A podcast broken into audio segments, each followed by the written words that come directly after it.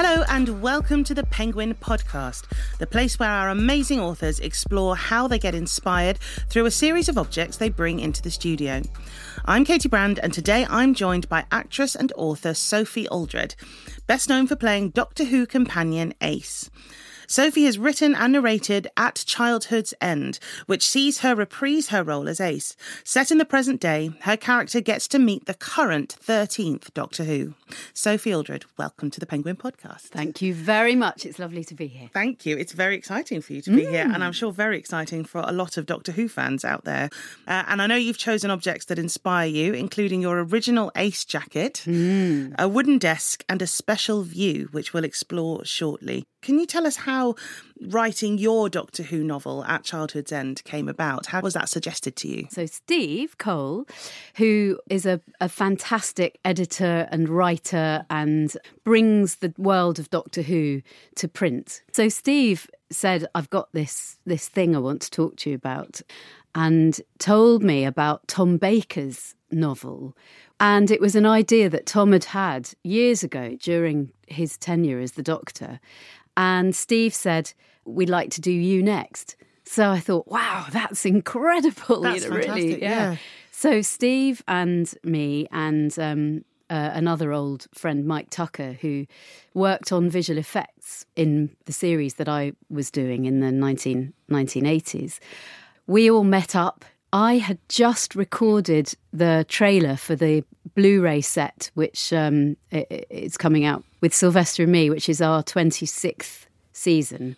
And, and Sylvester McCoy was your doctor. Yeah. And so they're they're kind of extended long form episodes for for your original characters and your original relationship as the doctor and Ace. That's right. And not only that, but they have uh, all the outtakes, which are brilliant. I love outtakes. I yeah. love a good outtake. So we did a trailer for that with a guy called Pete McTighe, who is one of the writers for the new series, who loved the character of Ace. Mm. It was Ace now remembering what it was like. Mm. And she and we filmed it. Um, and she's look she's gazing out of the window at the Tower of London because this is her this is her amazing smart office. And then it says, you know, I hope that one day he'd be back. And I mean, oh and then she hears the noise of the TARDIS.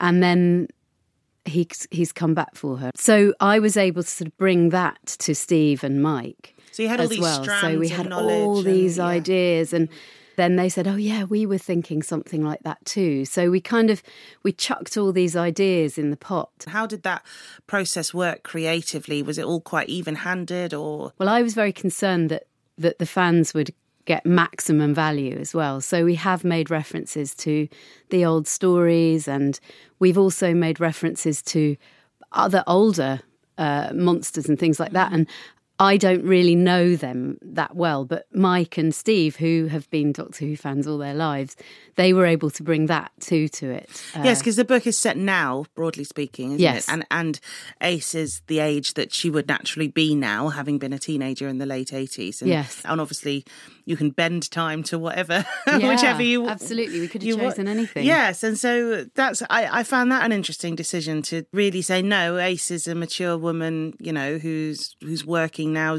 still as we as we find in the book extremely physically strong and fit and up for adventure and loves you know driving fast and all of that sort of thing but was that important to you just personally or was that just a, a creative decision that you you responded to I think the thing about Ace is that her character's been explored in so many ways as a younger woman. I'm really intrigued, and I think that's what I always get asked at conventions as well is, you know, what do you think Ace would be doing now? How would she have left the doctor? What would she think of meeting the female doctor? Yes. You know, and yes. that's really for me, that was the sort of more interesting route to take the kind of catalyst for that was the Sarah Jane Adventures, because mm. there was a tiny mention that Russell T Davies put in there about, yeah, so um, there's somebody called Dorothy who's running a charity called A Charitable Earth. And was he thinking of Ace when he wrote yes. that? Right. Okay. Yes. It was a conversation about what are what are the companions that the doctor had had? What are they doing now?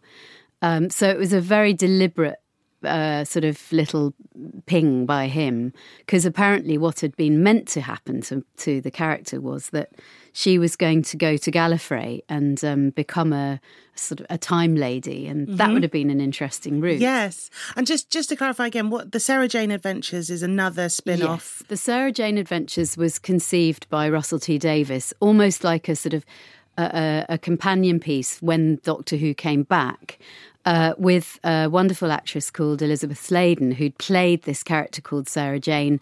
She's the companion that I remember mm. growing up with. Um, Funnily enough, you're the companion I remember growing ah, up with. there you go. Everyone's got their companion. Everyone's got their yes. doctor, but also their companion. Yes, their companion. They? That sort of informed it as well, like this interesting idea of what happens to a Doctor Who companion when they grow up. Mm. And I really found it interesting in the book, just to go back to what you were saying before about meeting Jodie Whittaker's doctor. It's interesting that you reflect a bit of that in the book with Ace's reaction to the fact that the, the doctor has regenerated mm. as a woman.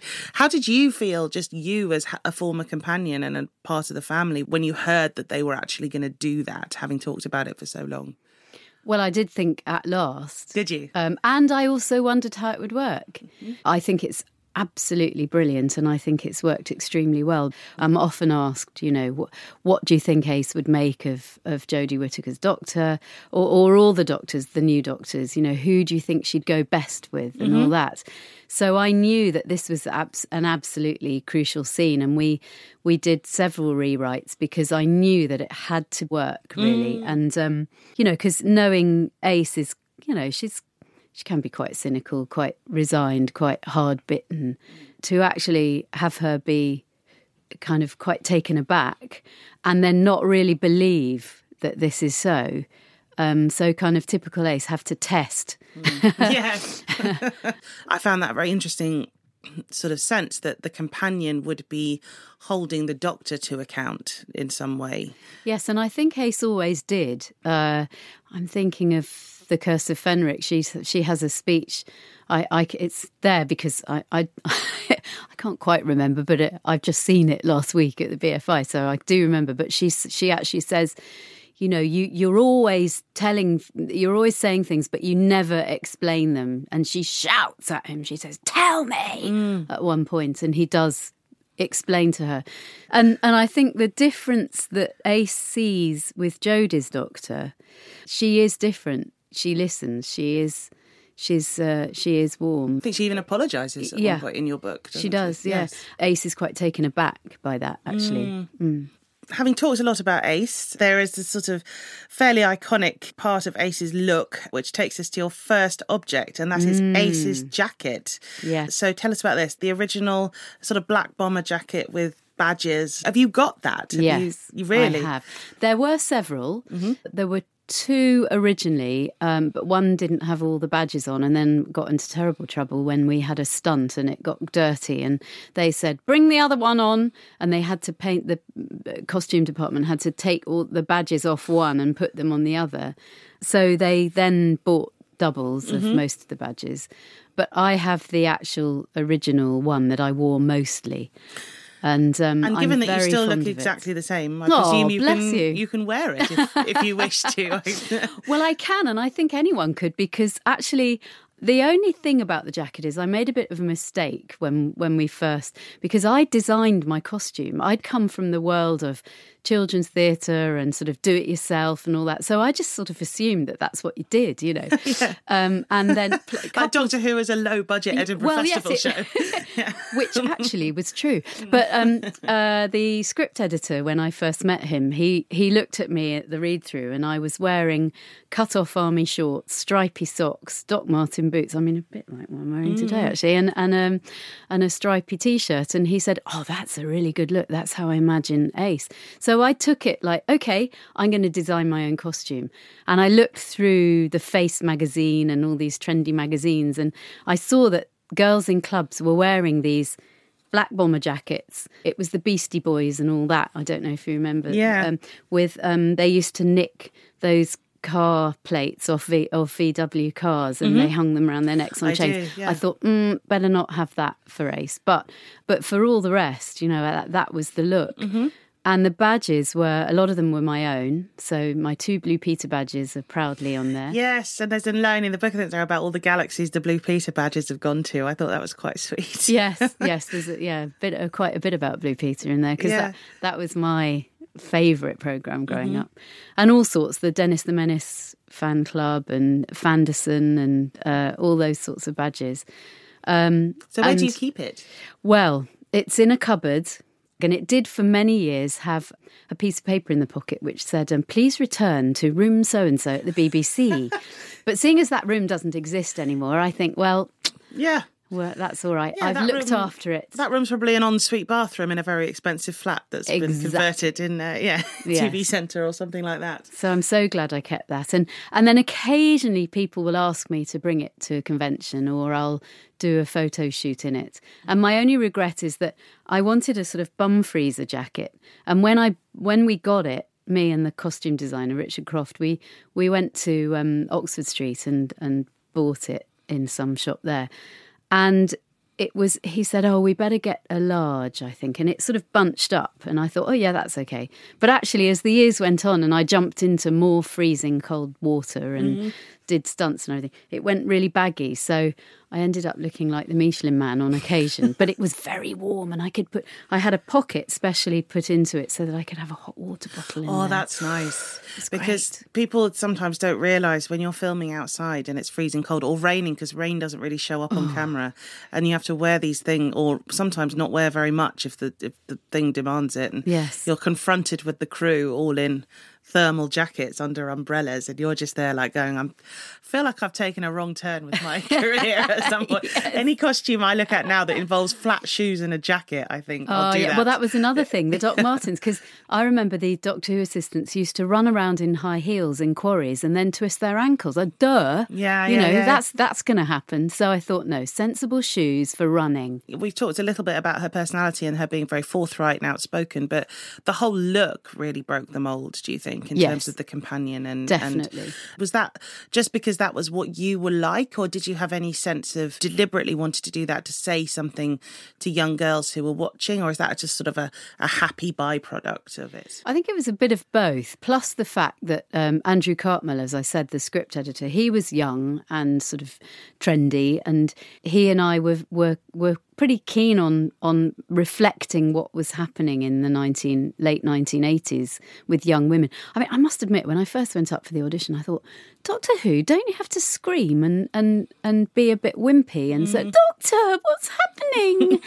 and not understand anything." I thought, "That's weird. That's not me." You found that slightly off-putting. I well, not off-putting, but it was just like, "Why why have they thought that I would be good for this?" Yes. And then when I got the first script, ah, it all made sense. I thought, so they right, this is new. It sounds like there was a kind of change of direction happening across the board on, yes. particularly on the companion. I, I heard last week that the um, head of drama. I don't think he, he, was sent the tapes, but I don't think he even ever watched it. right. You know, he just like they'd given up on Doctor Who, so it was basically could get away with anything. So with my first story, uh, the writer came up with this sort of feisty character who wasn't wasn't the assistant. Bonnie Langford was the assistant playing this character called Mel. So Ace was meant to be just for this one episode, and Bonnie said she didn't realise she thought you only did like one series or something. So she was like, "Yeah, bye." And they had to write her leaving scene on a napkin in the tea bar, um, uh, sort of just before they did it, because it was a last minute decision, really. What to switch to companions? Go, yeah, just to go. Okay, this is really working. So, as a uh, result of the scenes that you did in your episode as Ace, that was meant to be one episode, yeah, they suddenly pricked their ears up and thought, "Hang on, we've got something quite interesting going on here." I think they'd they'd been looking for a new companion just in case Bonnie was going to go, mm. and uh, and then they realised that because um, Sylvester and I got on with each other like there's a house clear chemistry fire. as yeah. well, isn't there? Is that the episode where there's the map that you're looking at? Yes. In there? I see, and yes. and actually you can see in that that there is a little twinkle between the two of you, and you look like you're enjoying it. Yeah. Like you're enjoying being a bit. I think you sort of raise your, you know, you you look like you're having quite a lot of fun. Actually. I was having such a great time. I'd never been in a TV studio before. I'd never, I didn't even have a screen test for Doctor Who. It was sort of instinctive casting on the part of the producer. And here we are now, 30 years later, talking yeah, about your another book. moment. Yes, mm. um, at Childhood's End. So, would you mind just giving us a brief synopsis of the book? The first half probably is set in London. You first see Ace, and she's got this penthouse apartment and offices of a charitable earth because we ran with Russell T Davies's sentence. Mm. She's now this multi-millionaire um, head of this charitable earth that does great works all around the world. Teenagers have gone missing, uh, sort of disaffected teenagers, a bit like Ace was herself. And she gets wind of these uh, disappearances that are going on and she's been having nightmares as well. And uh, and she connects. Suddenly, there's this connection with Perivale where she was brought up, and she goes, "Ah, oh, okay."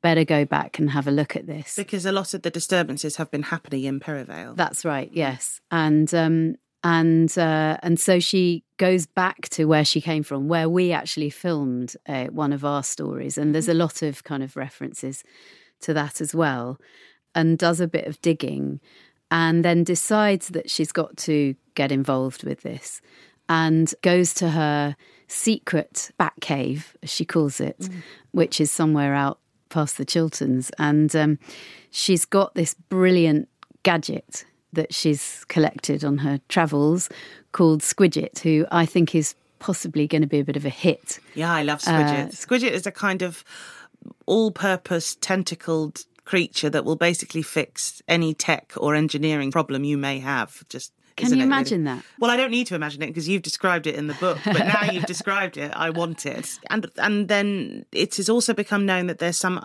a strange object orbiting the moon. That's Is right. That... Suddenly, uh, the, this object becomes visible. So Ace thinks, right, I've got to get there before anyone else does because the Chinese are, are threatening to get there very quickly. So she enlists the uh, the help of uh, uh, this old flame of hers, and they arrive on this weird uh, spaceship, which is kind of it's it's not your normal metal and plastic. It's like a sort of fleshy, organic spaceship, but they they get there because of Squidget. And so they're on this UFO, and there they find the reunion. Yes, there they she come. You know, suddenly she sees the TARDIS, mm-hmm. and she comes across the Thirteenth Doctor and crew. So just to bring it to a close, the Doctor, Ace, and the new team have to solve this mystery of what's going on with these abductions. They realise the situation is much more serious for the whole of humanity than they thought, um, and they have to basically save save humans and all of these teenagers from this awful fate that appears to be awaiting them. Um, and it is very exciting and also really quite frightening some pretty rough torture going on at the end yeah, well. it's actually quite. It's not for young kids. This mm. book, you know, it's a. It's very much a sort of um, young adult. adult yes, book. I thought that. So yes. don't don't buy it for your young children. For a sort of seven year old, it's yeah. more sort of 12, 13 perhaps. Yes, yes, yes, I think so. Yeah, because it's quite grim. Some of it. Some of it, but you know, powerful, and you know, mm. the, and I think kids of that age they quite like something a little bit gritty as long as it all works out in the end. and there's a very nasty, mon- a nasty baddie as well. Mm-hmm. Yeah, great uh, baddie. Who was great fun to do the audio voice. I bet. Yeah. Well, let's move on to your next object. Talking of your writing, your new writing career, uh, which is uh, your a wooden writing desk. I'm not going to pretend you've brought it in. so, tell us a bit about the wooden writing desk and, and why you've chosen it. I'll describe it first. It's it's a beautiful old. I think it's ash. It's um, like one of those ones that you pull the front down, and then it's got a sort of a, a book cabinet on the top with glass as well. And it's got long drawers and then two short drawers, and you probably get the picture now. Mm. So, in the late 60s, early 70s, my great uncle and great aunt um, had this desk. And it was uh, one of those things at the time where people were getting rid of their old furniture, their sort of wooden stuff, and um, they were getting kind of formica and plastic. All the beautiful furniture that's gone because yeah. we were all suddenly obsessed with all this sort of plastic stuff. Well, I think it's all in my house, luckily, because okay, I don't know. I've always had this love of old furniture, and I was given this desk. And I sat at that desk. How and old it's were still, you when you were given it? I think I was probably about 10 or 11. Mm. And um, and I sat, that desk supported me through my O levels, through my A levels. It's got ink stains. It's even got some of the same things in the pigeonholes that it had when I was growing up. So it's very, very sentimental. And I do a lot of work there still. It's always been a, a part of my what I associate with work and mm-hmm. with, I suppose, creating as well. Because uh, I used to write a lot of stories when I was younger as well. I loved right. English and I loved writing stories. Um, so Did I, I would sit down. It? I wrote, yeah, some of it at that really? desk. Yeah. Gosh, mm-hmm. that's so interesting. Now on a now on a laptop. Yes, but, uh, still, the wood is yeah. resonating with yeah. the memories. Mm. As a fan of Doctor Who when you were a girl, I mean, amazing to have that desk to have now written a yes. Doctor Who. Can you imagine being able to via the Doctor go back in time? What do you think? Do you think that girl would even believe this is all happening? Oh, she'd have thought it was all uh, just you know complete made up story. Yeah. Yeah. Notoriously with writing sci fi, even though you've got lots of freedom to go anywhere, you also have to impose some sort of internal rules. Otherwise, it's not a satisfying story. Because otherwise, you just say, well, why don't you all just vanish then? Yeah. Did you find that difficult to deal with, or did you find the opposite, that actually the amount of freedom you still had, even within that, made it sometimes a little bit like, oh, God, I could do anything. So what do I pick? I've always liked to write realism. You know, I think that it's it's the characters that make the story. The plot's got to work, obviously. Mm. The Doctor, his superpower, her superpower, is is their brain. Mm. That's what's so appealing for a lot of the fans is that they have to really think their way out of, of situations. It's not satisfying as a reader to to have you know oh well it and then it was all a dream you mm, know yes and exactly. then they woke up did you have to do a lot of research for this? I mean, there's quite a lot of talk about, you know, technology and chemistry and rocket science and oh, all gosh, of this. Did loads. You, did you? Luckily, Steve and Mike are very good at that sort of thing. Right. Okay. So you know, you say fast car, please, and they come up with, oh yeah, okay. I said it's got to be an electric car. We've got to save the planet. And when, but when you introduce something like the Squidget, which is a kind of sort of alien being that can do anything, is you then have to plug that into our known terrestrial technology yes. and then make the interface between those work from a sort of storytelling point of view. So you have to know about the earthbound technology yes. to introduce an alien, if you know yes. what I mean. So let's go to your third object now, uh, which is not so much an object as a kind of well, a sort of slightly abstract, uh, which is the view from your living room. Mm. Um, so, what what is it about that that you find especially inspiring? What what is the view? We've been lucky enough to find a house um, in Hertfordshire, which uh, the, the back of the house is all sort of open. So, where my desk is, I sit at my desk and I can look to my left hand side and I see this amazing view. And it's uh, sort of a bit of our garden and then a field and it changes the the landscape changes every every time I look out it's it looks different so you can see a lot of the sky as well and it's forever mm. changing and depending Is there a on good the night season, sky there as there's well? a really good night sky so you can yes. you know this time of year you could still be at your desk and have sort of stars and, yes. and things like that and do you sit there thinking about what's out there yeah uh, I do in the mornings this may sound completely weird. I get up in the mornings and I I've got this sort of internal voice in my head, like we all do, going, "Oh my god, what have I got to do today? Oh, uh, you know this, that, and the other." Blah, blah, blah, blah. And then I go downstairs and I open the curtains to this view, and the sun is often just rising if it's a nice morning. Uh, and there's maybe a bit of frost on the ground, or you know, or it's a beautiful sunny morning, or whatever. What I do is I imagine that we're on a spaceship. Right. That that I'm this tiny little bit of uh, of you know the, the this great thing that is not in my control because I can be quite controlling. So it's nice to just get into this sort of like I'm not in control. You know, I don't even know what the next few minutes are going to hold. Mm. And I stand there and I think myself into imagining sort of the curve of the earth and then the sun coming up. And it's not the sun coming up, of course. It's us rolling around towards that direction. So I imagine that I'm on the deck of this spaceship and uh, that we're hurtling through space at however many million miles an hour it is. Mm.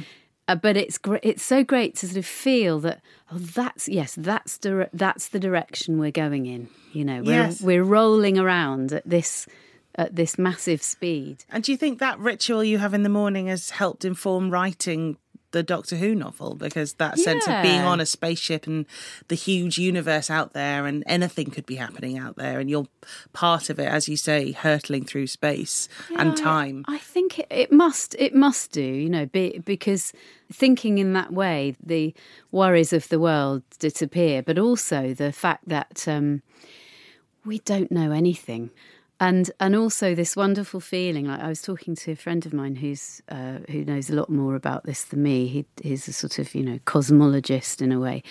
That most kind of quantum physicists and scientists and they say, yeah, of course there must be something out there. We can't imagine how huge the universe is. It's just not within our you know our ability to to think about it. Or conversely this is a miracle, mm. you know, that we are, this is miraculous, a blip that we are here, which is equally as wonderful, really. Yes. I do remember asking Professor Brian Cox whether there was life out there of some form. He did say quite gratifyingly that, in his opinion, for this planet to be the only life in the universe is more unbelievable, actually, than something else being out there. So um, mm. yeah, I'm jealous of your view. I'd love to be able to stand there and look out and pretend I'm on a spaceship and think I'm going out there now. And it's brilliant because also it's really connected me much more with you know, this whole question about climate change at the moment. And I'm aware that I'm a guardian of this land for the time that we're living in this house. And there's a, a green woodpecker that comes most mornings, and there's uh, there's the beautiful birds and then sometimes I'll wake up in the morning and there'll be some deer that have just come out of the copse. And and I think wow it's it's up to me and my family to respect the earth and to mm. respect what we have which I think is a very kind of Doctor Who-ish thing you know this sort of um, yes. uh, you know let's look after it. Let's let's really love what we've got because we might not have it for much longer. I feel like the anarchy of the Doctor would quite like something like Extinction Rebellion and yes, probably in definitely. amongst it. But to go back to the book A Childhood's End, and we have talked quite a lot about the Squidget, yes, uh, which uh, I you loved. love that. Squidget, I love the Squidget. Yes, I can see you having one on a keyring. Yes, please, just to fix any little tech yeah. problem I have at any Phones time. And, yeah. um, now we normally play an extract from the audiobook book. But as you have narrated it yourself and you're here now, we wondered whether you would mind reading a little clip from the book now for us live for the podcast. Will you do that? I would love to. Thank uh, you. And will it be, could it be about the Squidget? Could we introduce the Squidget? I think point? that would be very nice. Okay, to have thank a bit you about very Squidget. much. So let's hear now from the book of A Childhood's End, where Ace, otherwise known as Dorothy, discovers a component from an alien vessel and transports it back to her workshop to have a look. As far as she'd been able to tell, the entire ship was powered by a small spherical device, humming softly to itself. Having located what she assumed to be the links to the engine controls, she was about to start dismantling it when a low, burbling chirrup from deep inside the workings of the ship made her stop. The links weren't just mechanical, they were alive. Connecting the power unit to the controls of the ship was some kind of semi biological entity, a symbiotic engineer. A squidgy gadget, Dorothy murmured, looking at it now. Squidget! She reached out a tentative hand to the creature, just as she had when she'd first discovered it. The thin, pulsing tentacles shimmered at her touch. Of course, she was no closer to finding out how it worked than she had been on day one. The power source seemed inexhaustible and adaptable to virtually any scenario. She'd been using it to power all the lights and equipment here at the Batcave for years, and as far as she could tell, the thing was barely ticking over. The one thing that she had discovered was that the Squidget responded to voice control, and that had made what she was about to do at the Space Defence Centre an awful lot simpler. That was A Childhood's End, written and read by my guest, Sophie Aldred. And the audiobook is available to download on the 6th of February on iTunes. And just to remember to subscribe to the Penguin podcast so you don't miss our free fortnightly episodes. And also, you can find us on your Alexa enabled device. Well, I've loved chatting to you. As I said, you were my companion when I was a when I was watching growing up. So your your voice, just even hearing that, just sort of takes me ah. back.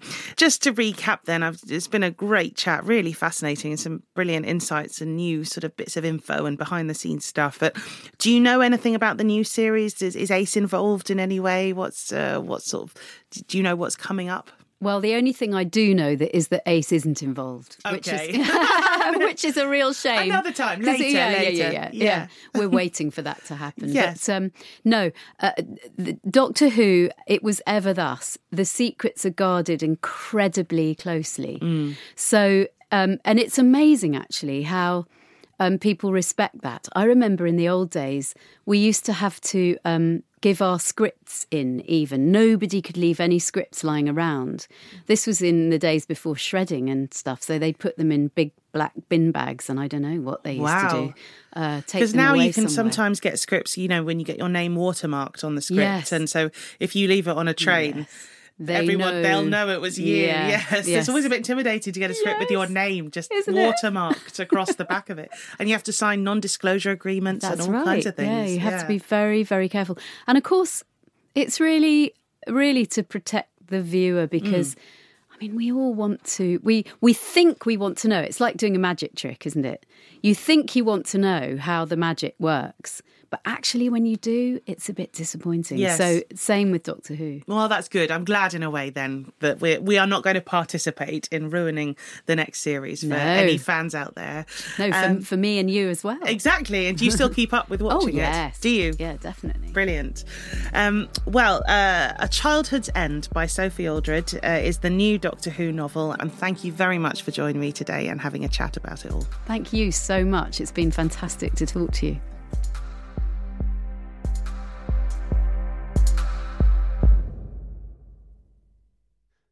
Frannie Langton is on trial for murder.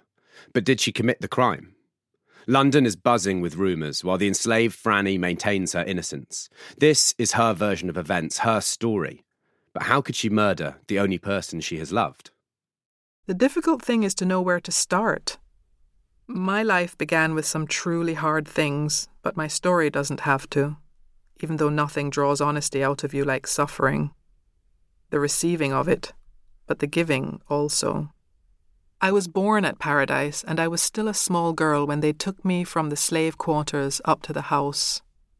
For a long time, I thought that was a stroke of luck, but it was nothing more than the liar's habit of trying to make fact better than truth. A gothic and haunting tale from the heart of Georgian London.